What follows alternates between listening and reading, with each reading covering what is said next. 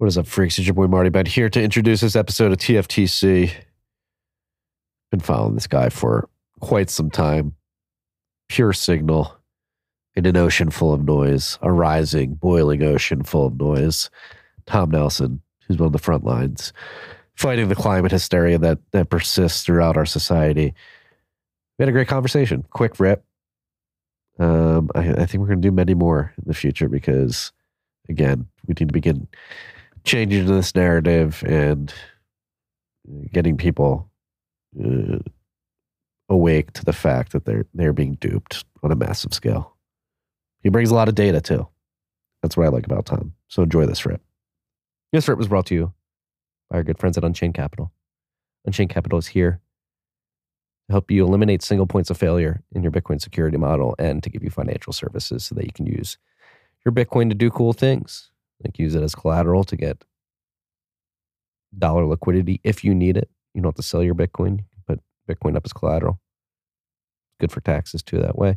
They have an IRA product. And of course, they have their their Vault product. Which is a two or three multi-sig collaborative custody model. You hold two keys, excuse me. Unchained holds one. You always have control over your UTXOs in the vault. Or if you're ever in the pinch, Unchained is there to be the second in the two or three multi-sig. Quorum, they have a white glove concierge service going to take you from zero to having that set up with a thousand cuck bucks worth of sats in it. Tell them TFTC sent you, you're going to get $50 off that package. Go to unchained.com. Unchained.com. I need to enunciate. Make sure I'm driving people to the right websites. Unchained.com. Check out everything they have going on. This room is also brought to you by good friends at Braiins.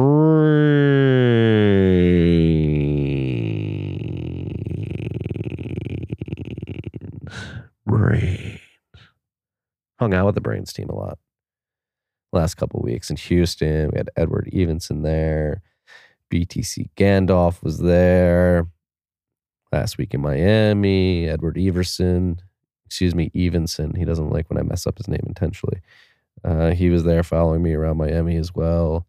He wasn't whipping uh, firmware devs to get the the what's miners out. I saw Daniel, our boy Dan Frumps.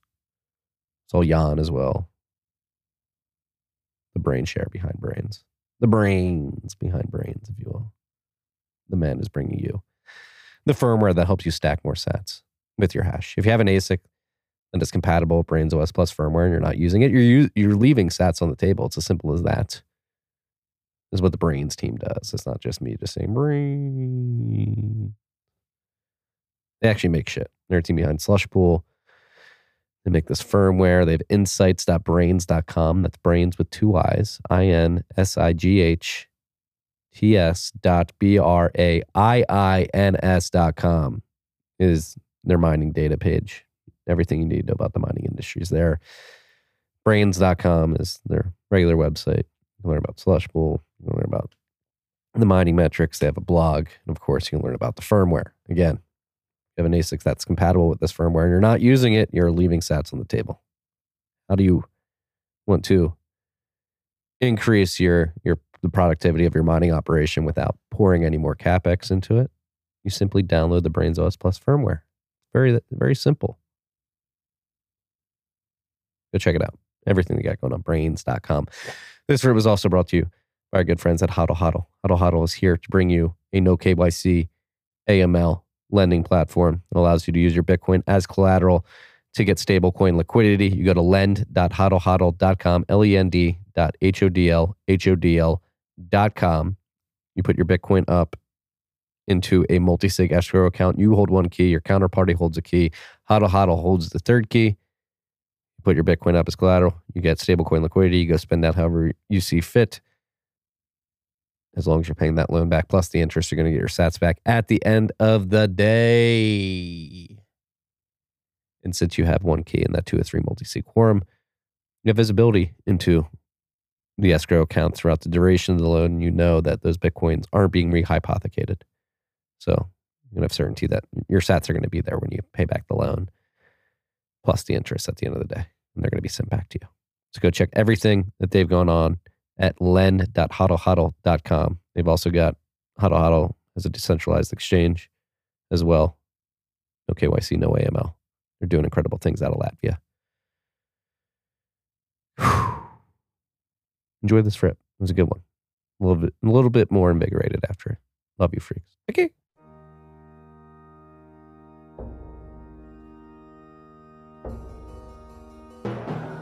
You've had a dynamic where money's become freer than free. If you talk about a Fed just gone nuts, all, all the central banks going nuts. So it's all acting like safe haven. I believe that in a world where central bankers are tripping over themselves to devalue their currency, Bitcoin wins. In the world of fiat currencies, Bitcoin is the victor. I mean, that's part of the bull case for Bitcoin. If you're not paying attention, you probably should be. Probably should be. Probably should be. Mr. Nelson, you've been uh, you've been on the front lines of fighting fighting climate hysteria for longer than I even imagined. 2006. Something like that, yeah, yeah, over a decade and a half now. I've enjoyed uh, almost every minute of it. Yeah. yeah well, mm-hmm. I mean, you've seen it evolve pretty insanely over the last what's that uh, 16 years, I imagine. Yeah, so, something like that. Yeah, I think there are uh, more climate skeptics out now. Or I, I enjoy on Twitter seeing uh, new people I never uh, saw on Twitter before that are well informed as to uh, whether the uh, whether it's getting worse, et cetera, because it's it's not getting worse. So. Yeah. yeah I think a lot more people understand what's going on than they did 15 years ago. Well, it's getting to a point where believing this narrative is dangerous this is leading to policy that is making us less secure from uh, an energy and uh, electricity perspective.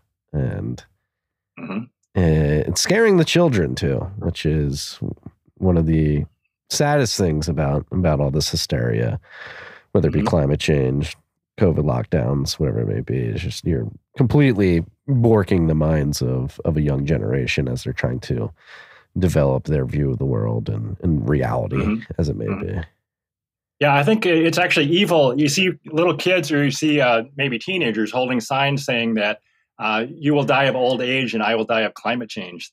I think people, some of them actually believe that. I think that's evil to uh, try to convince kids that CO2 is going to kill them because it's not going to kill anybody. well, CO2 is good. It's plant food. Yeah, it is good. Yeah.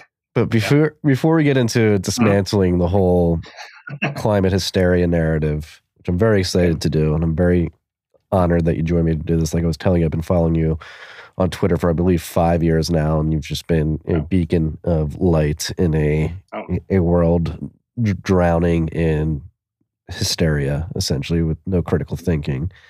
Um, but you, you, were describing to me before we hit record that you got dragged into this after uh, de- debunking um, a, a group that believed they had rediscovered an extinct woodpecker. Yeah, yeah. So it was the ivory-billed woodpecker controversy in 2005. And I would say before that, uh, I was a big uh, truster of science, and if people said scientists say something, I would tend to believe it. I was pretty naive back then. But uh, I was a bird watcher, and in 2005, uh, Cornell came out with this big rediscovery of a extinct uh, bird called the ivory-billed woodpecker. And that a peer-reviewed paper with 17 authors, and it was announced, I think, uh, wa- announced in Washington D.C. It was a huge deal, and um, NPR made a big deal out of it, et cetera. But as it turns out, it was all a mistake, and uh, they, it was a mistaken identity. They did not rediscover it. As I mentioned earlier, one of the big pieces of evidence is they had a six-pixel uh, photo of a, what was supposed to be an ivory-billed woodpecker. So all it was was uh, four black pixels and two white pixels, and that was a part of their proof. And I was showing that even if you take pictures around in someone's office and you zoom in on the picture, you can find six-pixel ivory bills all over the place. But they had a picture of the woods. They found uh, these pixels. And it was just amazing that uh, educated people, even ornithologists, uh, believed on that basis that they had found a woodpecker. Well, how did you dismantle that? Like, were was it uh, like how? It was on uh, bl- on uh, Blogspot back then. I just started posting on uh, on Blogspot, and uh, at first I posted maybe once or twice uh, every few days or something. But uh, a lot of other people started commenting. A lot of ornithologists found my blog uh, some well-known ornithologists, and they started posting comments there themselves. So there was all these people with all these different perspectives. We were looking at every bit of the uh, the evidence uh, very carefully and just ripping it apart in my blog. As I mentioned earlier, then uh, Jack Hitt, years later, of the New York Times, he wrote a book called A Bunch of Amateurs, and he talked about uh, my blog and how it was a place that amateurs could log in and they could um, carefully just dissect every bit of evidence and show that the evidence they had was nothing. So um, it was an example of people from outside the field that were able to uh, to show that these what was supposed to be settled science was not correct.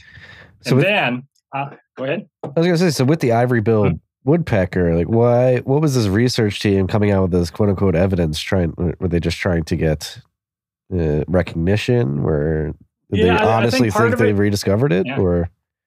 Uh, yeah, I can't get into people's heads. I think most of the people thought that they really had rediscovered it. I think hardly anybody was uh, secretly they knew that they were wrong and they were still pushing it. Maybe later on they started getting doubts themselves. I would think that most of them probably were sincere at, at first. And I think that's the same deal with uh, maybe the global warming thing too. I think a lot of the people pushing it uh, probably actually do believe in it. And uh, unsure. But I did want to mention, though, that towards the end of this controversy, someone emailed me and he said, uh, you know, this what we're seeing here with this ivory bill controversy, it's very similar to what we're seeing in the global warming controversy too. That uh, the data that they have is uh, very weak, and uh, there's a lot of groupthink involved. I think in both cases, groupthink is huge. Where once uh, people thought that some experts had pronounced the science correct, then all sorts of people believed it without bothering to look at the data. Anyway. And so you got dragged in to climb, and Somebody uh, read the ivory billed woodpecker yes. case that yeah. you dissect, and they said, "Hey, come look over here." And you've been looking yeah. over here for quite some time now. Yep, yep. And I wouldn't say I really uh, that he dragged me into it or made me do anything, but uh, just based on that, I just looked at it, and right away, the very first day when I looked into it, uh, I could see that uh, what they were telling me probably wasn't true. And what I love about the global warming controversy is that there's so many different areas where you can check for yourself. You don't need to be an expert at all. You can look at like, are tornadoes getting worse, or is the polar bear population getting smaller? There's all sorts of uh, small areas you can look at, and the real world data does not match up at all with the alarmism ever. If you look at any of it, it doesn't match up. So, yeah. how would you describe the alarmism? What are what are the key points that they hone in on? I mean, on your um, on your blog, you have five points. Um, yeah, that, that you really highlighted that that the climate mm-hmm. hysterics really lean into, and, and you explain that mm-hmm. none of it is true. Yeah. Okay. I have them up here. Uh, the, the, Earth is currently too hot is one of them. That's just an assumption. It's just a solid assumption that people uh, on the alarmist side believe that right now the Earth is currently too hot. But uh, I think there's nothing to that. Uh, warm periods on Earth have always been better for humans and for life on Earth. And there's no reason to believe that the Earth at maybe a global average temperature is maybe 59 degrees Fahrenheit, something like that. There's no reason to believe that that's too hot. And if uh, Earth warms up from here, I, it's probably going to be better for life because there's all sorts of areas that used to be uh, habitable. There, there, used to be life in Antarctica long enough if you go uh, far enough back. There's no reason to believe that um, life on Earth is going to be worse off if it gets warmer from here. That's one of the items right there. Uh, and then I'm constantly asking people uh, if one degree centigrade um, of cooling would that benefit life on Earth? Would that benefit humans? I think clearly it would not. I think that would be a bad thing for humans if the global average temperature went back to what it was in 1850. I think the warming since then has made it easier to farm. We've had longer growing seasons. It's been better for humans. Yeah, and yeah. aren't there significantly more deaths via cold than via heat? Yeah, there's a Lancet article that came out uh, not too many years ago that said that that figure was 20 times more cold deaths than warm deaths. I've seen other estimates that maybe 10 times. But for sure, a cold weather is more dangerous to humans than warm weather. So if you want to save human lives, you probably want to warm the, the planet. And global cooling uh, would would cost us lives. Yeah, vitamin D is good for you. It should be good to yeah. get out uh, there, be able to take your shirt off, soak in the sun. Sunshine and warm. Yes, exactly. Yep. Yeah, it's really weird how this the hysterics mm-hmm. have mind warped us into not being able to think logically about this at all. Like, like again, if they'll they'll argue, and we were discussing, we had Patrick Moore on mm-hmm. uh, yeah. last year. And so, Patrick Moore, for any of you freaks who are listening at home and don't remember that episode or don't know who he is, he was the original founder of Greenpeace.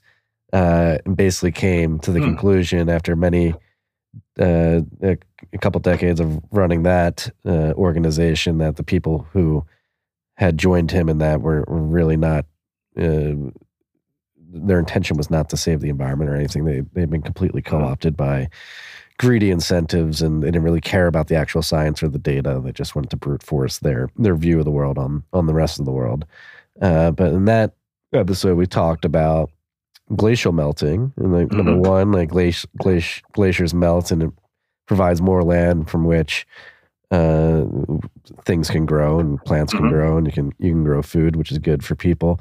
Uh, It's, it's more habitable. You have more habitable landmass for individuals. And then one thing he said in that episode that I never heard of before is that this is what a lot of climate hysterics will lean into is the glaciers melting is going to rise uh, cause the sea levels to rise but he said no it's actually the exact opposite because the weight of the glacier on the landmass sort of sinks sinks it under Mhm. the ocean so you may actually see like water recede in a lot of areas because of this Yeah, I think that's true of the land around Juneau. I believe that Juneau's been rising. I think. I believe I've heard that. And also, I listened to that podcast. I enjoyed the fact that he said that uh, people are the propaganda is that a glacier is a living thing, and we should uh, be sad if a glacier is gone. He says a glacier is just preventing a forest from growing there.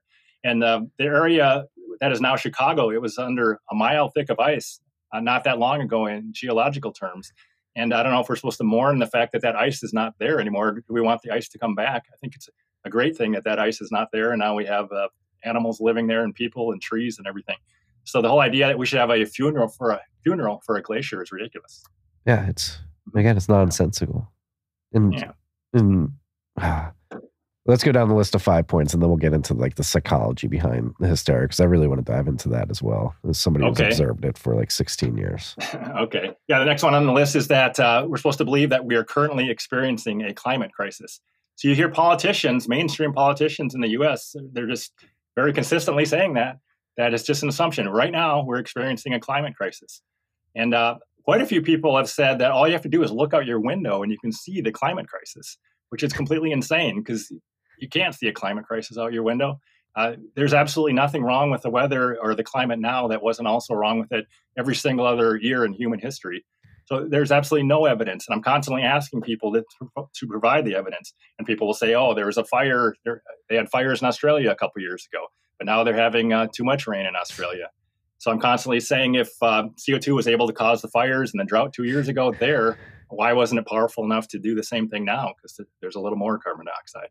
So I've been down every rabbit hole, and there's absolutely nothing going on anywhere in the world that would indicate that uh, there's a global climate crisis. Just the weather's fluctuating, and uh, one thing is that the weather, uh, if the weather has always been bad every single year in human history, there's been bad weather. That's just the way it is.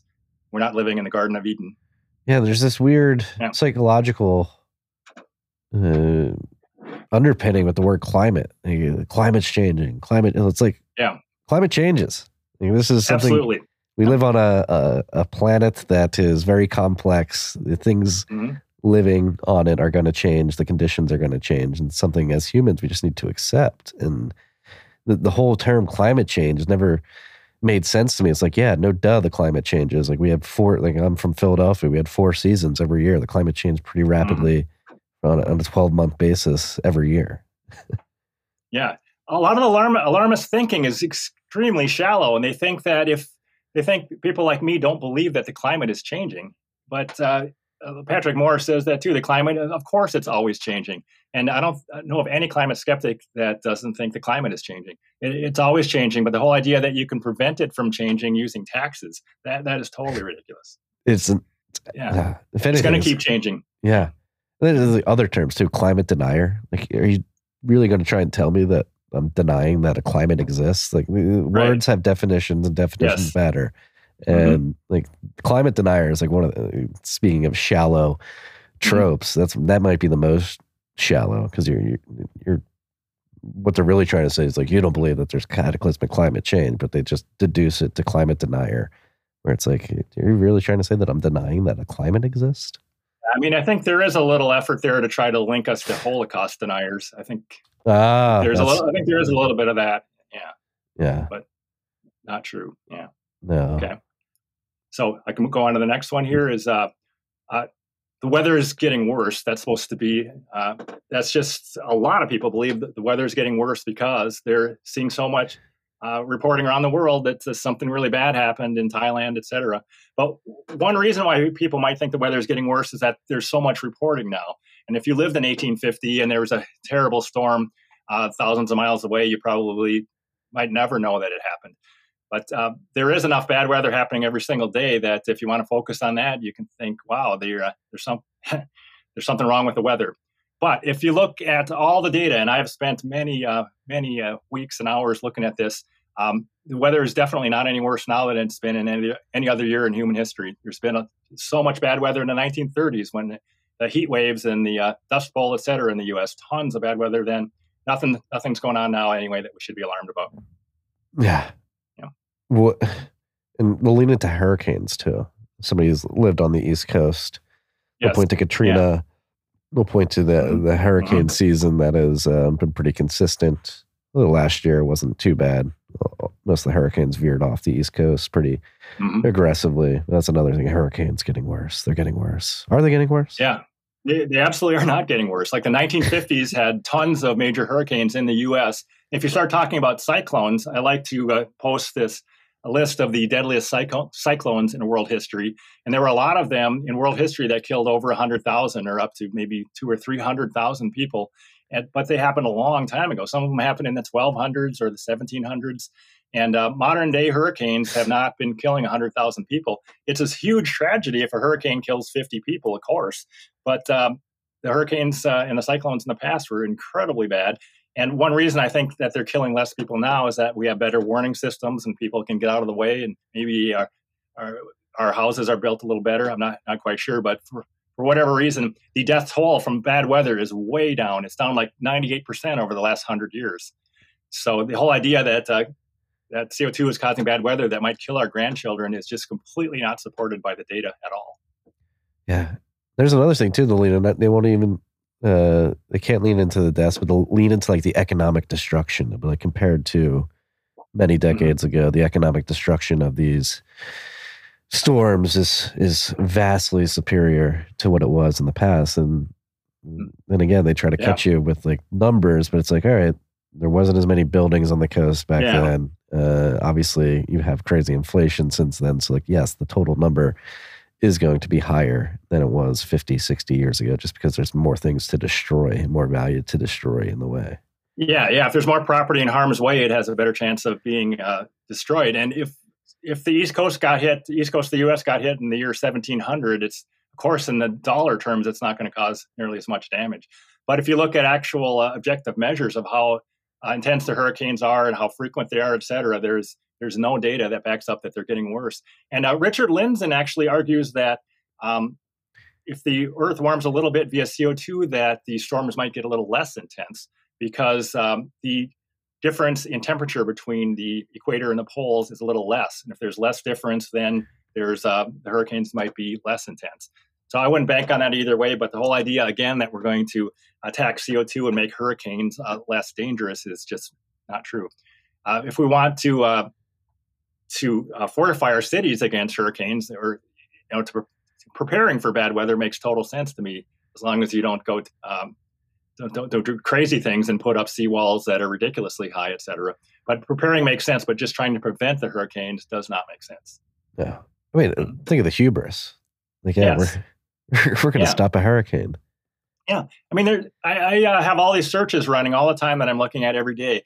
And there's lots of local city councils of some random local city, and they're doing stuff uh, that they think is going to affect the global temperature in the year 2050. In, in some little city council, they actually are delusional enough, I believe, that they think, uh, you know, we're going to do this stuff and we're going to have less hurricanes and less droughts uh, for our grandchildren. We're going to make the weather better for our grandchildren. And uh, that is very delusional, I think. I can't believe people actually believe that. Well, let's explain why it's delusional. Why why is believing that you can enact policy uh, in a way that that will affect Mm. the weather 20, 30 years from now? Okay, that gets right to my next item here. Is it, the whole assumption is that CO two is, is the climate control knob. That's the whole assumption that via uh, adjusting CO two you're going to make the weather better. But that whole basic assumption is wrong because CO two is not the climate control knob. So anything you do to crank on CO two to prevent bad weather, it's not going to work because you're not cranking on the control knob. There's all sorts of natural things going on, thousands of natural things going on uh, that are causing changes in the weather and climate. So no matter what you do, you can spend as much money as you want, and you're not going to make the weather any better in 2050. Yeah. What are some of the knobs that actually? Oh, Control let's the see. weather. Uh, one big one is the sun. I wanted to mention there's a guy named Nir Shaviv.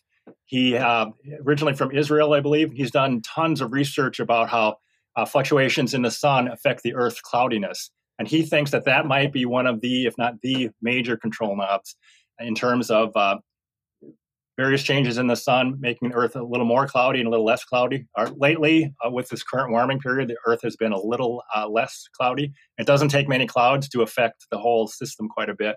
So anyway, he, he, there's some very, very good YouTube videos. I've seen him in person also speak, and he's uh, pretty convincing. But even that is just one thing. And then you also have volcanoes, which are a huge deal. There's all these undersea volcanoes, and there's volcanoes on land, and there's just changes in the uh, in uh, ocean currents and maybe even in the changes in the Earth's magnetic poles. I, people uh, make that claim. I'm not sure there, but there's all these different things happening, and then there's all the interactions between the things. And if you're trying to model the Earth's climate using Fortran, which they're trying to do, uh, there's just no way, given our current knowledge, to get it right. Because you got to get all the interactions correct. You have to know what all the volcanoes are doing, et cetera. And even if you knew all that stuff about how they're interacting, you had, you'd have to know the correct initial state of all these variables even just the very starting state on right now when you start your model you have to know that and nobody knows the initial state of hardly any of these variables so you can uh, try to model it all you want but uh, at least with our current knowledge you, you, just can't do it. It's too complicated. They really lean on the models though. They do. Yeah. shove the models in your face. Yeah you got to lean on something and uh, the models have um, predicted a lot more warming than has occurred in the last 30 years. They, they would have expected it to be a lot warmer now than it is. And uh, I did want to mention here at this point, there was this hiatus that occurred. It was maybe 12 plus years, uh, starting in 1996 or so, maybe a little uh, right around then. There was a hiatus where the Earth did not warm as, as expected. And um, there were 66 different excuses as to why the Earth didn't warm as much. Yeah, those are documented. All these different, tons of different excuses, lots of papers written about it. And finally, that hiatus ended. But now, what is becoming the official explanation for the hiatus is wait for it, it didn't happen at all. So after all these excuses as to why it happened, now they're trying to tell us, just kidding, it didn't happen at all. Wait, so now they're saying they, the, the there was no hiatus. Yeah. Uh, yeah. It's it's incredible. Yeah. Well, it is incredible uh, because yeah. again, humans for some reason or another, we just get hung up on these models. These like models in yeah. every asset uh, mm-hmm. aspect yes. of life gets us like yeah. COVID, like the the yes the models that came out of the UK completely scared everybody in the lockdowns, and none of those came true. Uh, we see it a lot in finance. Hedge funds will have oh, models oh, yeah. for returns and stuff like that. None of that comes true. Yeah, so I think there's tons of people that have this idea that there's super smart people in a computer room someplace, and those people actually understand Earth's climate, and we can just rely on them to tell us uh, what to do. And if we make this change in policy, this is what's going to happen to the weather. Just the uh, uh, but it's uh, mostly gar- garbage in and garbage out, and that the real world doesn't reflect that uh, at all. That that uh, people just don't know, they don't understand Earth's climate, and um, yeah, the modeling is not something that we should place any trust in. I don't think. Yeah, well, yeah. that's something that most people can't get over. It's like it's it's okay that we don't understand this. Again, it's a complex yes. system. It's impossible to understand mm-hmm. a, a, system this complex, as complex as global climate, global weather. Mm-hmm. To think that you could, again, go back to hubris. To think that you could, yeah, understand this granularly is like a, a level of hubris that uh, people should reflect on. Like, yeah, look, think about what you're trying to do. You're trying to, mm-hmm. what's the quote? Like a butterfly yeah. a flap can create a, a, a, tsunami across the world or something like that. Like you mm-hmm. you never know when these volcanoes are going to erupt. You never know when there's going to be an earthquake. You can't predict those. And, yes. Yeah. Um, yeah. How they how they affect uh, the environment, and to think that you can model this out is insane. It is. It is. Uh, one thing I wanted to mention is that there's controversy right now, like uh, how much has the Earth warmed just in the last five years, or what even is the global average temperature right now, today? There's controversy right now with all of our modern satellites, and uh, we have the best technology we've ever had, and uh, there still is significant amount of error in trying to measure the current temperature. But then already they're trying to say that using some tree stumps or tree rings, they can tell us what the global average temperature was a thousand years ago which is incredibly crazy, I think. To you're looking at how wide the tree rings are, and you're running some calculations on that. And you're trying to uh, eventually calculate an entire global average temperature based on on that, or using proxies like that. Uh, the the error in actually figuring that out has to be huge. huge. Yeah, yeah. But how could you disprove yeah. that? Yeah, you can't disprove it. But what I think you can do is you can look at uh, other pieces of evidence. Like if you do find that a tree has been growing way north of the current tree line, which they have found those, uh, there's a current tree line up in Canada, and they have found old stumps that are maybe 5,000 years old that uh, are way north of the current tree line. So that's some pretty solid evidence that if a tree was growing there then, it must have been warmer then than it is now. So you can make uh, kind of generalizations like that. But in, in order to try to figure out exactly what the global average temperature was 5,000 years ago, it's yeah, there's a lot of guessing involved, I think. Yeah. That's it. yeah. There's a ton, Yeah. You can never know. You can't know. Yeah. Mhm. Yeah. It's, but they'll make people believe they know, which is Mhm. insane. And going back to like CO2 isn't the control knob. Yeah. Like, I think this is another fact that most people don't understand. Like, what is the overall makeup? Like, what, like, what percentage of the uh, makeup of the atmosphere is CO2? It is Yeah. Is It's, um, changing it as much as we are even affect anything in the atmosphere materially. Yeah. Yeah. I hear people say that um, the atmosphere is filling with carbon. They, they like to call carbon dioxide carbon, but it really is. It's, it's uh, invisible, it's colorless, it's a CO2. And that percentage is about 0.04% of the atmosphere is CO2. And it's a little over 400 parts per million. Maybe the humans may be added 100 parts per million or a little more. We're not even sure on that for sure, exactly how much the humans have added. But anyway, the whole idea that the atmosphere is full of it is uh, is wrong. Um, I think there's more argon in the atmosphere than there is CO2. I'd have to look that up, but uh, it's not very much. It's a small amount of plant food, plant food. So it's not the, the climate control knob, but it is good plant food, and it that small amount of plant food actually is helping the crops grow better significantly. I think it's in, contributed to a greater leaf area on Earth because it, it doesn't uh, control the climate, but it, it is a very important part of photo, photosynthesis. Yeah. Well, that's the other like the there's like a meme of like desertific, desertification of Yeah. the world, but when you Mhm. actually look into it, the the world has gotten greener over the last. few Absolutely, it's gotten it's got um, measurably greener. Yeah, much greener. Uh, one thing I also wanted to mention is that in the 1970s there was a global cooling scare because the Earth really did cool from the 1940s to the 1970s, and so some people were looking at that trend and they said, "Well, if this continues, we're going to go into an ice age." And they're probably right. If that trend had continued long enough, then maybe we would, we would have been headed for an ice age. But they were saying that cooling was uh, going to cause more droughts and more fires and smaller crop yields, et cetera. So it sounds very familiar to what we're hearing now. But then uh, global cooling was going to all, uh, cause all this bad stuff. And now we're seeing the same list of bad stuff that's going to be caused, but this time it's global warming that's going to cause it. So it's surprising that no matter which way the temperature goes, uh, we're going to get more droughts. It, can't be more droughts no matter what happens, I wouldn't guess.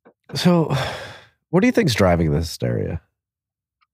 Um, yeah, again, I don't know what's going on in people's heads, but I do think uh, groupthink is a big part of it. I think enormous amounts of people, even scientists, have bought into it because they really trust that some other experts have proved it. So I think a lot of people are probably sincere in, enough that they they trust the experts. And um, when they go on TV and tell us that there is a climate crisis, they think there really is one. I, I think to some extent they believe what they say, but like I was mentioning early uh, earlier, I don't think they believe it enough to actually act like they believe it. Like uh, people who are selling climate crisis very often uh, do a lot of flying, even flying on private planes. So their belief doesn't extend far enough that they would um, not use fossil fuels, but they're willing to tell other people not to use fossil fuels. Exactly. Yeah. Like you got to Mhm. change your life. I'm gonna Yes. hop on this Yep. jet real quick, go over to Yep. Scotland, and lecture you about about greening the world. Um, Yeah. Yeah, Yeah. I think I think a lot of elites are uh, think that whatever they're doing is so important that it's okay for them to use uh, private jets because uh, the small, the little people shouldn't be uh, flying, but you know they're doing really important stuff, so that you can make an exception for whatever they're doing. yeah. That's part of it. Yeah, Well, it's da- again, it's dangerous. It's leading to policy that is making people material materially less uh, worse off. Excuse me, and it's hindering. Like we've got a planet of eight billion people right now. We've Yes. completely borked the uh, the Henry Adams curve. We're not producing as much energy as we arguably should, and energy production, particularly if it stems from from fossil fuels, is being demonized at a time when the global south is trying to to pick itself up from its bootstraps and, and mm-hmm. join the developed world. Uh, here in the United States, we're so busy larping about the the green transition uh, that that we're making ourselves less energy secure. We're increasing mm-hmm. Energy prices uh, across the board, which affects the poor the most. Obviously, we've seen in Europe with Germany's transition to uh, green renewables over the last two decades that they have the highest uh, electricity cost per kilowatt hour in the developed world, hovering around 40 cents a kilowatt hour.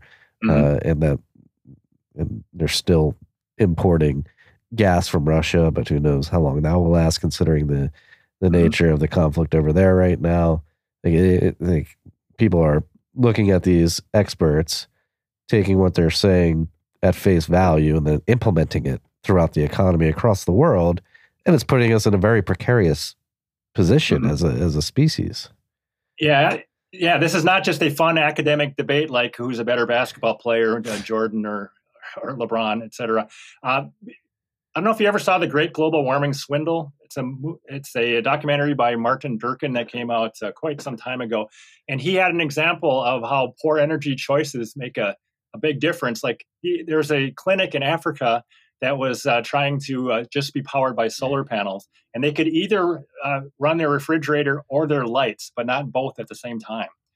And I think that it's a real important idea that uh, these developing countries, if we want them to just skip over fossil fuels and jump right into trying to run their economies and their hospitals using just wind and solar, that's just a terrible thing. Uh, everyone needs uh, reliable power. And uh, the whole idea that you're trying to do these people a favor by uh, blocking fossil energy for them, you're doing a, an evil thing in trying to prevent bad weather in Africa. If you're uh, preventing them from running their hospitals and their clinics, you're doing a very bad thing. So I think a lot of bad things are being done by people who have good intentions. Well, and poor, yeah. And then going back to like words matter, definitions matter. Like, is there any yeah. such thing as quote unquote green or renewable energy? Yeah, I don't know about that. I, I do think that uh, if you really do think that CO2 is uh, the worst thing ever, that uh, nuclear power would be something you'd want to push for. But there's right. tons of people who are against both fossil fuels and nuclear power and the whole idea that we can run our economy uh, like the U.S. economy on wind and solar. That's uh, it's not going to happen. We don't have the technology at all to store that energy, so we can keep keep our lights on at night, etc. Yeah. Well, that's what's yeah, so, yeah. been very dismaying for me. Is I like to consider I want all the energy. Like it's it's yes the whole yeah.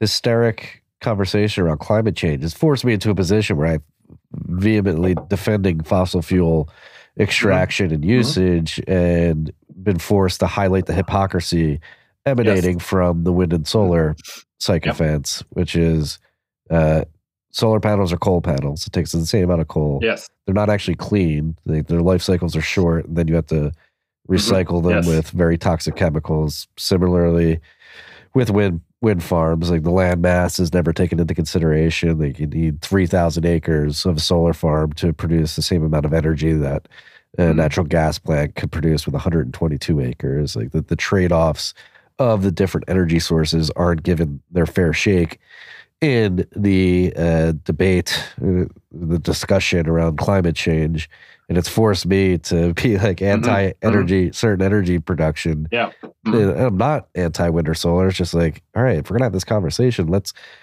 be open and honest about the trade-offs that exist across the board here. Mm-hmm. Yeah, I would say just I would like to see them all just compete, and if wind and solar can compete in some areas, uh, possibly it can compete in some areas. I'm all for that, but uh, people are saying uh, to me on Twitter that wind and solar is so much cheaper than fossil fuel. And what my response is always, okay, let's just get rid of all the mandates and subsidies and let them compete straight up and let the best technology win. I'm all for that. Uh, just in the last couple weeks, I went up to my uh, old home hometown in Minnesota, and the farmland around in my home state area here, there's a lot of solar panels being put up in Minnesota, which is we're getting pretty far north here, I think, to be trying to run anything on solar panels because uh, our days are so short and there's snow on the solar panels in the wintertime. I don't think it makes a lot of sense, but um, I would say they're putting them up because of subsidies and not because the solar energy makes uh, so much sense here in Minnesota. Yeah, it's all a, a rec subsidy credit carbon credit game. It's which is created on top of this fiat system. And yeah, it doesn't make any sense up there. I went to uh, college at the University of DePaul in Chicago. My freshman year, I'll never forget. There was literally 90 straight days where the sun didn't pierce the clouds like, Yeah. between December and February. Yeah, not much sense. And then Warren Buffett had a very interesting comment because his Berkshire Hathaway is one of the biggest uh, wind power uh, producers in the country. And he said that uh, without the subsidies, they don't make any sense. He said that himself. That's a pretty big admission that uh, why are we putting th- these up to try to prevent bad weather? I think uh, let's, I would say, let's get rid of the subsidies and let's see if they can compete. Well, that's that's something I get thrown at me a lot. I bring up the subsidies, like they're Yeah. super subsidized, and that's what's allowing you to say like it's the cheapest on earth. It's like no, Yeah, yeah. Like, Mhm. But then they'll be like oil gas gets an insane amount of subsidies too, which is oil gas does get subsidies, but nowhere near the magnitude of, of wind and solar. Yeah, I don't think that's true. That uh, not real subsidies. I think I've heard that uh, like there's LIFO accounting. I forget what type of accounting. Just the regular writing stuff off um, that an oil company does. That's supposed to be a, somehow they're counting that as a subsidy. So it's not like the government is just giving grants to a Chevron or to Exxon to produce oil. It's just that they're letting them use the same accounting rules that everybody else uses. Uh, I've heard that anyway. Yeah, no, Yeah. I the Yeah. uh, I was describing the the gentleman who's Mike Umbro's a oil gas producer in California. That's exactly what he said when I asked him that question. He was like, "Yeah, we're just Yeah. doing write offs the way any other business would, and they're they're uh, attacking us Yeah. and saying that these are subsidies."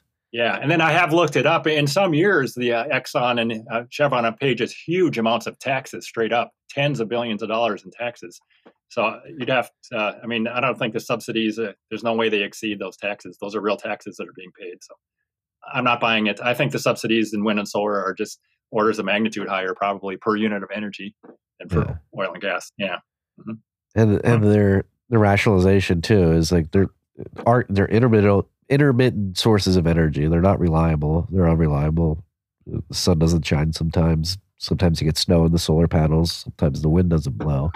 And then they always lead up. Well, we're gonna have batteries. And it's always we're going to have. yes, we're going to. Yeah, yeah. Um, I found some article from about uh, the early 1900s saying that there's a major breakthrough in electric cars, and uh, our cars are going to be run on batteries from over 100 years ago. But that same article said that we've been hearing this story for a long time, and it's never come true yet. Even 100 years ago, uh, this battery technology has been around the corner that long, and it's still. Uh, it's still very hard, I think, to produce a uh, battery that is energy dense enough to compete with fossil fuel. Yeah. Mhm. Fossil fuels are beautiful. Carbon are. carbon dioxide is beautiful. Again, it's plant food. Mhm. Like imagine Mhm.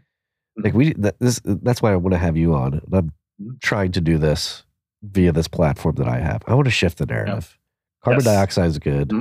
Mhm. Global warming is good. Who doesn't like the beach? Yeah. Who doesn't like more food? Who doesn't like more greenery on Earth? Do you think we can do this, or is the the the incumbent hysteric crowd uh, so Yeah. entrenched in the psych, psyche of the masses that uh, we'll never be able to get there?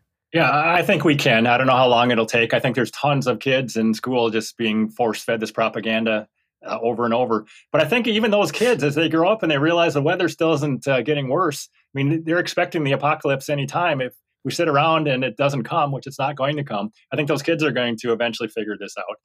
Um, I did want to step back though, and you mentioned how uh, about CO2 is a good thing. Uh, there's a guy named Will Happer that talks about CO2 and about how um, in a cornfield, a growing cornfield in the middle of the summer, that uh, normally the air might have 420 parts per million of CO2, but that corn is so hungry for CO2 that it'll suck down every bit of it that it can. And the CO2 level might get down to 200 parts per million as the corn is just sucking down CO2. Photosynthesis is going on. And I think that's pretty amazing that people tell us when we emit CO2, it's going to stay up there for thousands of years. We had that corn is sucking it down in just a morning from 420 to 200 right there. So this whole idea that CO2 resides in the atmosphere for thousands of years, total baloney, not true. It was- yeah. So I think, Yeah. I think it's a very like Malthusian anti-human. I think there's an agenda out there to uh, get rid of the useless eaters, if you will, and they use this Yes. fear mongering where you can't have children. Mm. There's eight billion of us. We can't support anymore. Uh, you need to use uh, less like, part of moving people to insecure and less reliable energy infrastructure is to like quietly increase deaths on the back end because we need to get rid of these Yeah. useless eaters. So I think you had Alex Epstein on here. Did you on your podcast at some point? I love his quote about how it's supposed to be the case that uh, burning fossil fuel has taken a safe climate and made it dangerous. But he says burning fossil fuel has done the opposite.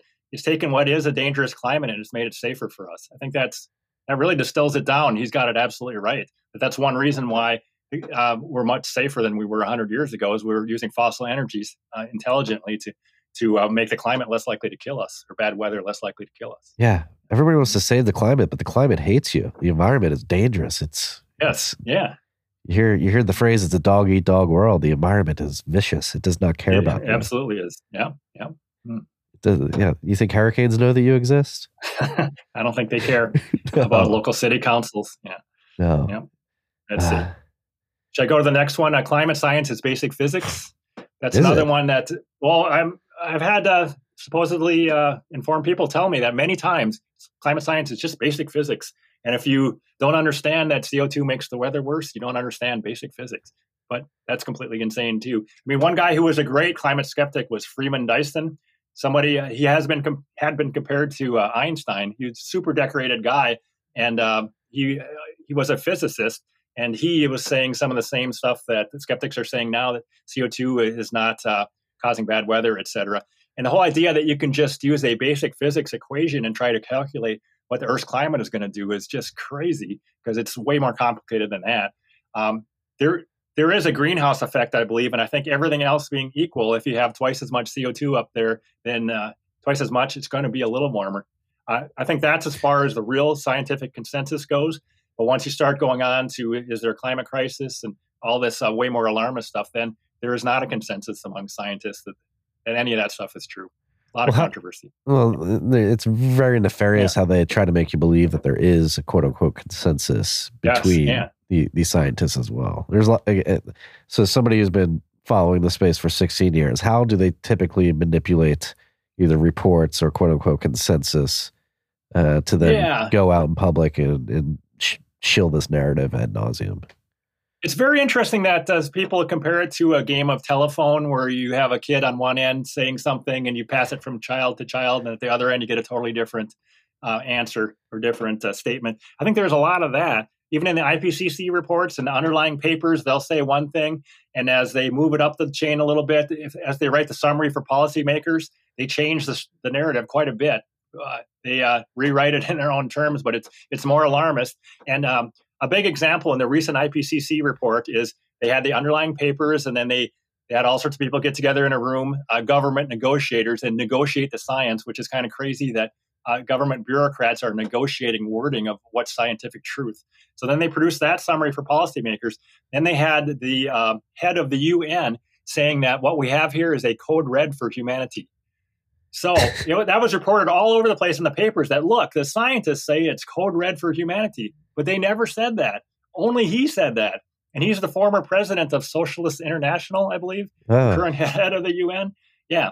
So the whole idea that he says code red for humanity, that's not a scientific statement. That's just one guy saying something. The scientists did not say that. So I- Well- I, do think that there's a lot of that type of thing. the amount of people who hopped in my mentions on Twitter with that IPC, IPPC report. IPCC. Yeah. IPCC. Yeah. Uh, is and there's it's like you're irresponsible. You're irresponsible for saying there's no climate emergency. Look at this Uh-huh. IPCC report. Then I'm like, then but it like makes you like question yourself. It's like, oh, am I wrong? Oh, yeah. Am I wrong?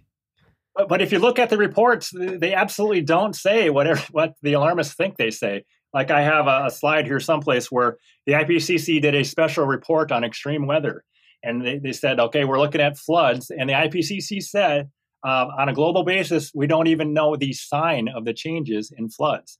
They don't even know if floods are going up or down because uh, they're fluctuating everywhere. Um, the whole idea, uh, constantly, we're told that there, there's been a flood, CO2 must have caused it. The IPCC doesn't agree with that. They don't even know the sign of the changes. IPCC on drought says in some places in the last 30 years, droughts have gotten worse, which they have. In other places, they've gotten better. And if we watch another 30 years, though, I would guess they, they might fluctuate back the other way and, and the places that were getting worse will get better, et cetera. Anyway, the IPCC does not have anything that says, look, the world uh, with higher CO2 is going to have greater global droughts. They don't say that. Same with uh, cyclones. They can't see the signal and frequency and intensity of cyclones. So the whole idea that the IPCC is telling us there's a climate crisis, they're not. Other people are telling us, but the IPCC is not saying that. Yeah. How come the IPCC doesn't come out and be like, hey, people are misrepresenting our data? Yeah, I don't know. I mean, a lot of people who are part of the IPCC are alarmists, so they would love the IPCC to say that there's a climate crisis. And I don't know what what's going on in these meetings. There's always closed door meetings when they negotiate the important summary for policymakers. It's very interesting. I think in this day and age, why don't they have that webcast? Why can't we all watch as they negotiate the science? It's pretty weird that they close the doors and they go through everything line by line. Well, I would like to know what they're saying behind those doors and why you know, uh, what sort of arguments are they having? I think that would uh, really blow their case out of the water if they let us actually uh, watch as they negotiate the science instead of just telling us at the end what the uh, what what got negotiated. Yeah, they're in there just yeah. like, how can we scare everybody?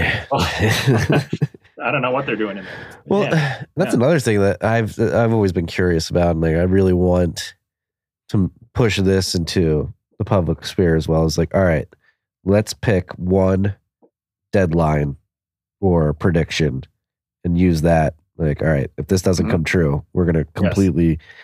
we're to completely change the conversation around this because it's, it's obvious that the the hysteric side may not be right uh, and mm-hmm. i think the line in the sand we have to do is go back to the dates where where greta said in mm-hmm. 12 years the uh, yes. like like the world is going to be under the ocean and at the mm-hmm. 12 year mark we go back to greta and mm-hmm. say greta this didn't come true. Do you have anything to say here?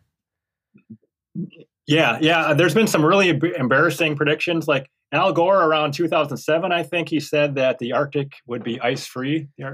Uh, would be ice free by 2014, I believe he said. So that, that's now eight years ago. That, has absolutely not happened. So whenever they predict anything that's a short time period away, they've been embarrassed every single time. So I think they're learning from that, and now it's more common for them to say by the year 2100 something bad's going to happen. So they got to pick a date when they're going to be safely dead, so they don't have to worry about that date coming up and being embarrassed. But uh, yeah, Al was saying that the snows of Kilimanjaro would be would be gone soon. Uh, that didn't happen. All, all sorts of uh, uh James Hansen said that uh, parts of Manhattan would be underwater by I don't know what 2000 I forget, but maybe 10 years ago now or something. Again, uh, didn't happen. So. Yeah, well, but what is happening is that they're using these these lines again. They're changing policy, and again, we have this what 2030, yes. 2050 net zero policy. Yeah. It doesn't even make sense. You can't have net zero no. carbon, carbon no, dioxide. It makes no sense. I think there's so much money to be made in carbon credits, huge amounts of money, and uh, to pay people to not cut down trees that, that on land they own. It's all just a huge scam, and um, yeah, the whole idea that you're going to prevent bad weather by uh, trillions of dollars changing hands for uh, for no good reason is is uh, it's a big mess. That's for sure. Well, yeah, it's a big mess. It, yeah, people yeah. are profiting off of yes, yeah, this insanely yep. idiotic policy that again is making the common man, many of whom mm-hmm. believe that that have been scared into a corner to believe that there is a climate disaster on the horizon. They're just getting mm-hmm. screwed over at the end of the yeah. year. Tax yeah. dollars are mm-hmm. just going into somebody's pocket that's benefiting from this financially scaring you. Spit credit, carbon credit markets. I mean, we in the Bitcoin mining industry, like I was telling you before we mm-hmm. hit record, like I got dragged into this via Bitcoin mining because Bitcoin mining uses a lot of energy, and people try to paint us as like some environment destroyers that are they're hell bent on boiling the oceans, and I've just been so inundated with. Uh, the nonsense for the last four years specifically it's a, I feel for you, somebody who's been doing it for mm. 16 years, like I, it, it, it, again, it make you, you want to pinch yourself. Like, how can this many people be this dismayed and led astray from actual critical thinking and reality? Yeah, it's it's pretty amazing. Um, I don't know though how much time the ordinary person spends thinking about this in their daily life. I, I look at a lot of polling on that because uh, when I just uh, when I uh, go out with people, etc., I never, almost never bring it up. That what I do, I just wait for them to bring it up. It almost never comes up. I don't know if you, I guess maybe in your line of work it, it comes up a lot more often, but I don't think Joe Public is spending enormous amounts of time necessarily uh, worrying about this. No, sure. He's he or she certainly doesn't worry about it, but they a yeah. lot of uh, uh, Joe, the common Yeah. man, they just have it like as a checkbox. Like, oh yeah, I'm worried about the climate disaster. Like if they have to bring it up in small talk. So They'll, yeah, say it's- that. Yeah. But in terms of like gas prices, as uh, I think uh, high gas prices are not something people are willing to pay at all to try to prevent bad weather. No. Yeah. People are like, drill, baby, drill. Let's get what the hell's going on. I don't want an eight dollar uh, Yeah. gallon of gas up in San Francisco. It's getting crazy. It's like Mm. for plus down here in Mm. Texas and Austin. It's it's manipulative too. How the gas station does it. Usually, like plus is only like ten cents or thirty cents more than your than your regular. Uh, at least in my experience. But here it's like a dollar, dollar twenty more. Um, so it's- yeah, plus. Okay. yeah, it's like four seventy here Jeez. a gallon in Hmm. Texas, like Yeah. the energy capital of the world. Huh. How? So, you think there are more people coming to our side of the argument? I do. I do think that. I, I like I said before, I'm really encouraged that there's so many people I have never heard of before on Twitter that are coming uh, in my replies are coming up with really good uh, graphs or uh, different stuff I haven't seen before. That uh, they're all looking at it uh, from different angles and coming up with uh, more climate realistic, realist stuff that I enjoy. So that makes me happy. Yeah. Yeah. We need we need to destroy this narrative that there's a climate uh, disaster on the horizon. Aga- Again, think of all the waste that we're just talking about carbon credit markets. Yeah. Think about the the subsidies of wind and solar. Think about how much capital has been misallocated because of this narrative Mm-hmm. of people going down with it. Like it is actually uh, an extreme detriment to human well being that Mm-hmm. that this has permeated uh, a mass psychosis because we are literally printing trillions of dollars misallocating it to Mhm. like away from things that are probably worthwhile, like pulling the global south out of out of poverty, and bring them to the Mm-hmm. Yeah. developed world by allowing them to tap into fossil fuels. Yeah, Yeah, there's a, I don't know if you know James Delingpole. He's a good climate skeptic over in uh, the UK, and uh, he uh, doesn't. He's the uh, person who does not like the uh, eco crucifixes. He calls the wind turbines that are destroying the uh, the scenery and uh, they're killing bats and birds, etc. And I think a lot of those wind uh, farms are going to rust in place, and then there's eventually there's it's going to cost a lot to get rid of them. There's already been some of that uh, in past iterations of wind power, instance, that were uh, it doesn't pay to fix them, and then it's uh, it takes so much cement and so much copper, et cetera, to put them up, and then once they're decommissioned, you got to somehow take them down. So that's a problem. Uh, one other thing I wanted to mention is that we're talking about carbon credits, and it drives me crazy that there are so many companies like Apple that say proudly that uh, our data centers are running 100% on uh, carbon-free energy. I don't know if you've seen that claim a lot. I have but seen that. That's it's, it's absolutely not true. I'm pretty sure they're just buying these carbon credits. They're they're pretending that they're using different electricity than everybody else is in their same city, et cetera. But they're collect, connected to the same grid and they're using the same fossil energy. So uh, they're it's just an accounting trick. It's it's not true. But I wish I would see more uh, more pushback against that. I've seen Alex Epstein push back against those claims, but almost everybody just lets them stand and acts like it's true when it's not. Yeah. I mean, you, you need to get into the Bitcoin mining space because we're we've been out here. Mhm. Many of us, not all of us. There's many Yeah. in the Bitcoin mining industry who, who are bending the knee to ESG and all these green hysterics. Like, no, we're renewable, we're renewable. It's Oh yeah, it's it's sad to see. It's really sad to see. It's like, come on, have some self respect. Like we're supposed to. Bitcoin is a technology rooted in objective truth. The way the ledger works, it, provides objective truth to the world. You can prove it with cryptography, uh, and seeing others in the industry just try to cater Yeah.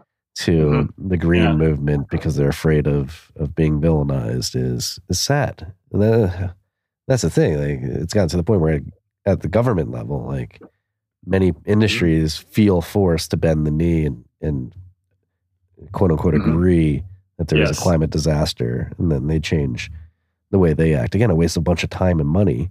yes. But Yep. how, how do we get out of this vicious cycle of like, Yeah, I think it's a good point you make about bending the knee. I think we need a lot more people to not bend the knee and push back. I think every little bit of pushback helps. So anybody, even on Twitter, I think anything you can do to push back, uh, I think it all helps. I think uh, we can get the snowball rolling in the other direction if uh, people stand up to it and uh, don't just pretend to believe in it just to, to get along.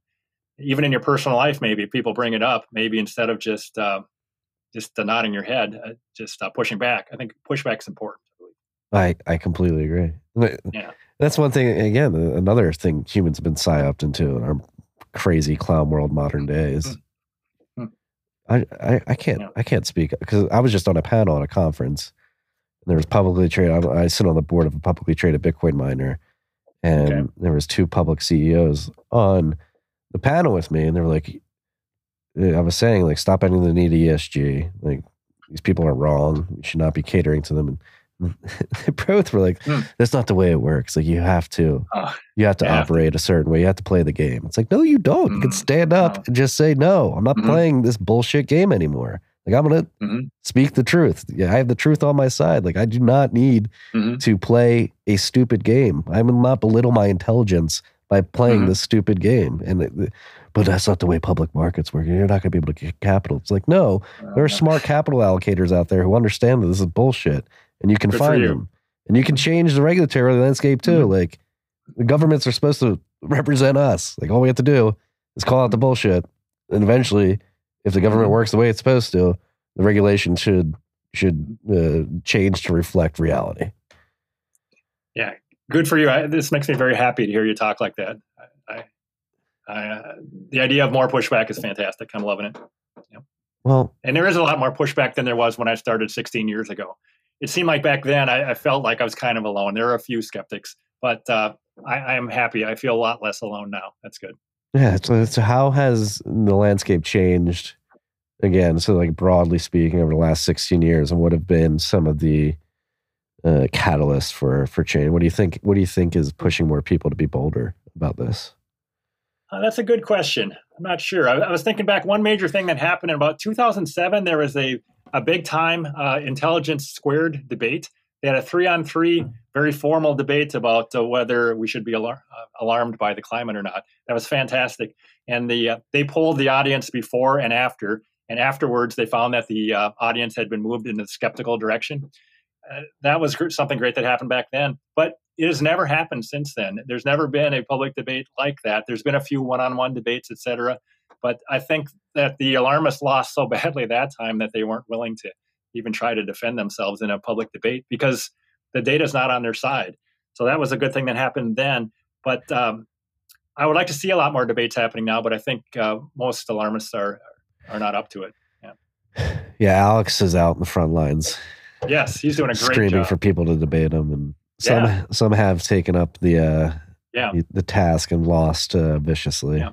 Again, we had the think it- data. we had the data on our side. It's like Oh, absolutely, totally on our, our side. I was very uh, happy to see uh, Steve Koonin on uh, Joe Rogan. oh yes, You had Steve Koonin, Steve Koonin too. Yeah, yeah. I think he's doing an excellent job. I think uh, getting uh, huge audiences for uh, guys like him and his uh, book is getting uh, some publicity. I think. Shellenberger was on Rogan as Yes, well. yes, he's done a great job too. Yeah, so that uh, all that pushback is helping, I believe. Yeah, we need to keep pushing. These people are insane, and they want you dead. They don't care about the. I, Oh, I'm I'm yeah. actually convinced that they don't care about the environment at all. They just want to control you. There's some sociopaths there's, yeah, I think there is some of that. Yeah, uh, at the rain here that Yeah. get pleasure in thinking that you're eating bugs and not cow because cow fa- they, they convince you that cow farts are are causing Oh, yeah. the oceans to boil. Have you seen pictures of cow research where they actually have a uh, a tank strapped to the cow's back and the cow farts are supposed to go in the tank? That's an Yeah. actual thing that people did. Yeah, but it's all Misallocated about trying to prevent bad weather. Yeah, Well, the worst thing is like they they're transitioning. Oh, we found out it's not not the farts, the burps. So we're gonna put uh, muzzles on the on Yeah. the cows now, so that they, yeah, or feed them seaweed. So, so you're going to grow seaweed and you're going to transport that to cows in the Midwest, and they're going to be eating seaweed every day, and that's going to prevent hurricanes somehow. It's uh, pretty crazy. Yeah, we live in a clown world, Tom. we do. Yes. Uh, And I want to thank you for being again being a, a, beacon, a light of Mm. critical thinking and clarity and truth in a world that's gone crazy. Oh, thank you. Uh, I've, I've I've enjoyed doing what I'm doing. yeah. What uh is there anything outside of the climate hysteria that you have your eyes on that you're looking to? Uh, Uh, there's stuff I'm doing. I don't know if I can mention this. I don't know if it's going to be on YouTube. I don't know, but there. oh yeah. the- the- We've the- got- yeah. We've got uh we've got jab strikes on YouTube. So you, you can talk Yeah. about it, but uh Yeah. just don't use the V word. Yeah. Okay. So I I won't use that word, but eh, that's what I'm looking at. Yeah, Yeah. I mean, it's Mhm. killing people. It's uh, it's it does. It absolutely is. it's Yep. that's Yeah, it's a huge deal. Yeah, we had uh, Edward Dowd on. Um, you know Ed? He's been doing I, I'm a huge fan of him. I never heard of him until like a month ago, and I'm I've been watching every single thing I can find that he's on. yeah. I mean, Uh-huh. there is a smoking gun in the insurance data that is Yes. almost it's impossible to ignore if you see It it. you can't you can't deny Mhm. that something happened towards the beginning of 2021 that that has Yep. led to an insane amount of excess deaths throughout the world. Yeah, so that's actually distracting me from the global warming debate a bit right now. I'm probably two thirds more on the Edward Dowd stuff uh, uh, right now. Yeah. What's what's been the most surprising thing to you, Diamond? I don't care if we get kicked Oh. off YouTube, so Oh. I, I don't care. Uh, most can- surprising thing? Um, yeah, I guess just uh, pushback when I talk to uh, my my trusted friends about this that they're having none of it, anything I'm saying. They, they uh, yeah, was this, there's a uh, massive sunk cost fallacy going on where people don't want to Yeah. believe that they were dragged that far astray. yeah, I think so. Yeah, and they're going to figure it out, but I thought uh, they would be quicker to figure it out. But yeah, the truth will come out.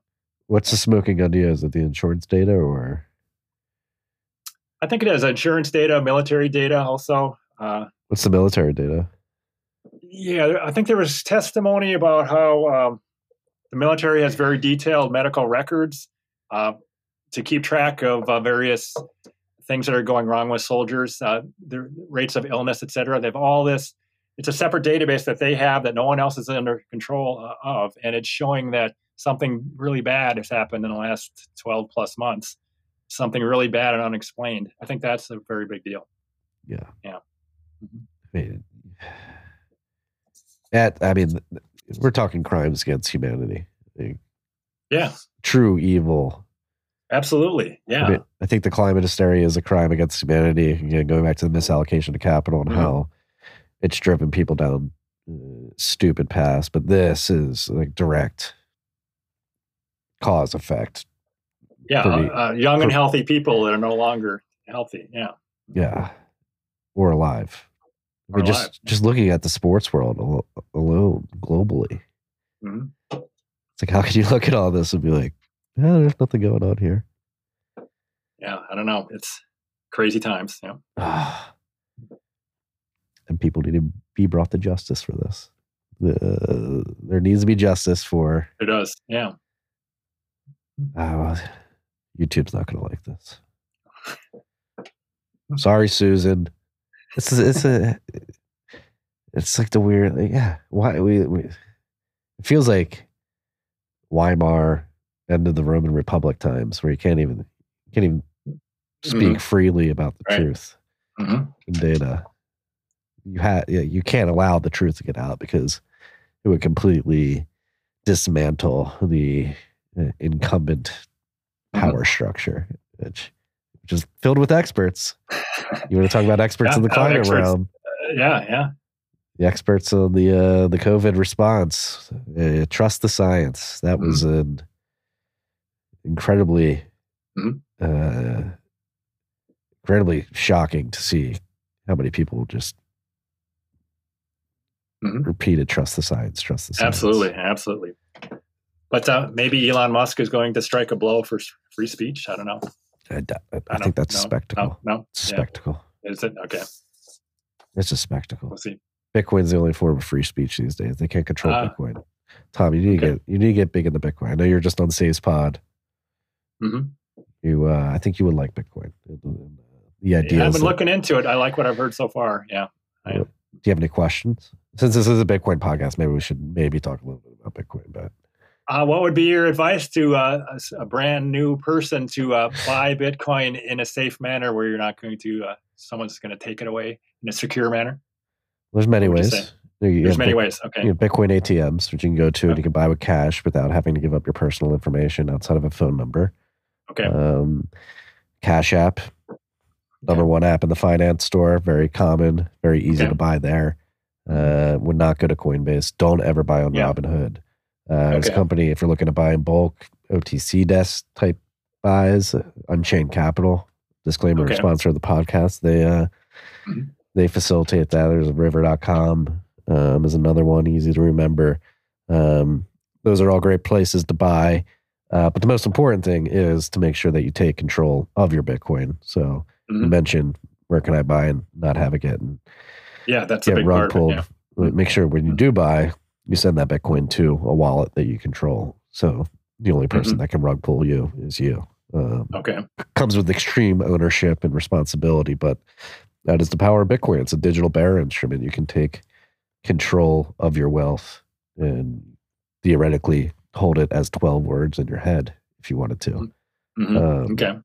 so yeah, I would I would use one of those reputable uh, exchanges I just mentioned, and then that's a good thing about the ATMs. The ATMs force you to put it in a wallet that you control. So you download something like Blue Oh. Wallets on your phone, and you go to the ATM, Okay. and they send it directly to the wallet on your phone, which you which you have control of. Okay. All right. Um, make sure you back up your seeds. If you have any more in depth questions, you can you can always feel free to to DM me. I'd be more than happy to help you. I, I think I probably will. Yeah. Right. And then I can replay this part this part of the podcast so I can uh, make sure I know exactly what you said there. Good. Yeah, and I, I one of the main, um, again, it, it ties back to what we've been talking about in the climate world and uh, with the the COVID response. Something I truly believe is we need to fix the money. If we fix the money, we're going to fix the world. Like a lot of the stupid reports and um, all these models and data, they're funded by the university system, which is funded by the Mhm. money printer. Like we would not have much of the nonsense that you've had to deal with for the last 16 years, that the world has had to deal with for the last two years, particularly as it pertains to, to COVID and the response there. Uh, none of that would have been possible in a world that was built on sound money uh, because opportunity cost and capital allocation is significantly higher. So you have to to actually think about where you're putting your money in Mhm. uh, all these dumb studies that are creating terrible models are not going to get funded in the future. So they Mhm. can't scare people. You actually have to go be productive, uh, Okay. which is going to shock a lot of people, but it's going to be good for humanity overall. So they really did freeze the uh, bank accounts of the people supporting some of the Canadian truckers, right? That's a thing that actually happened. Oh, they did. Yeah, Yeah, they they did. did. Okay. Yeah. Right. Um, That's, an eye opener for me. Yeah. yeah. They uh, they did, and then they quietly backtracked because Mhm. all the rich people in Canada start mo- very quickly moving their money outside of uh, the country. Yeah. And Uh-huh. Trudeau had to be like, uh, like actually, here's your bank account Uh-huh. back. Um, Yeah. Yeah, I mean that proves right there. Like it, it can happen at any moment. Like at some point in the future, it's probably going to happen to you if the yeah. Say the is- wrong thing on social media and then you can't uh, buy anything anymore. Yeah. That's, Yeah, that could be a problem. um, yeah. You'll have your CBDC wallet or your bank account wallet and say, "Hey, Tom, uh, we're Mhm. going to need you to take this uh, this Mhm. this climate change class and pass it first before you can go spend money Mhm. to Mhm. buy goods." Yeah. A Bitcoin Yeah. wallet you control can never tell you that. Yeah. um, it's very powerful. Yeah, I think there has been a credit card that they were trialing saying you could only uh, buy so much gas per month or it's, tr- Oh, yeah, trying to keep track Discover. of your carbon footprint. Discover teamed up with some. I wrote about this in my newsletter. Um, yeah. Car. If you pull up tftc.io slash tag slash climate, um, you should be able to find it there. But yeah, this. Uh, yeah, they're gonna like they're gonna do it with the cars too, like with EV, um, climate dash change. Try. Um, that's not there. ESG. Try ESG. That's where it will be. I've been on a big vendetta against ESG. I mean ESG. Oh, top right. Good for you. Yeah. Um, again, it makes no sense. Um, it's pure communism. So yeah, here's the Discover card. Can we zoom in on it at all, car? Oh, there you go. Transaction denied. Transactions. Man, Yes. that's Doconomy. That's what they're calling this. The Doconomy card.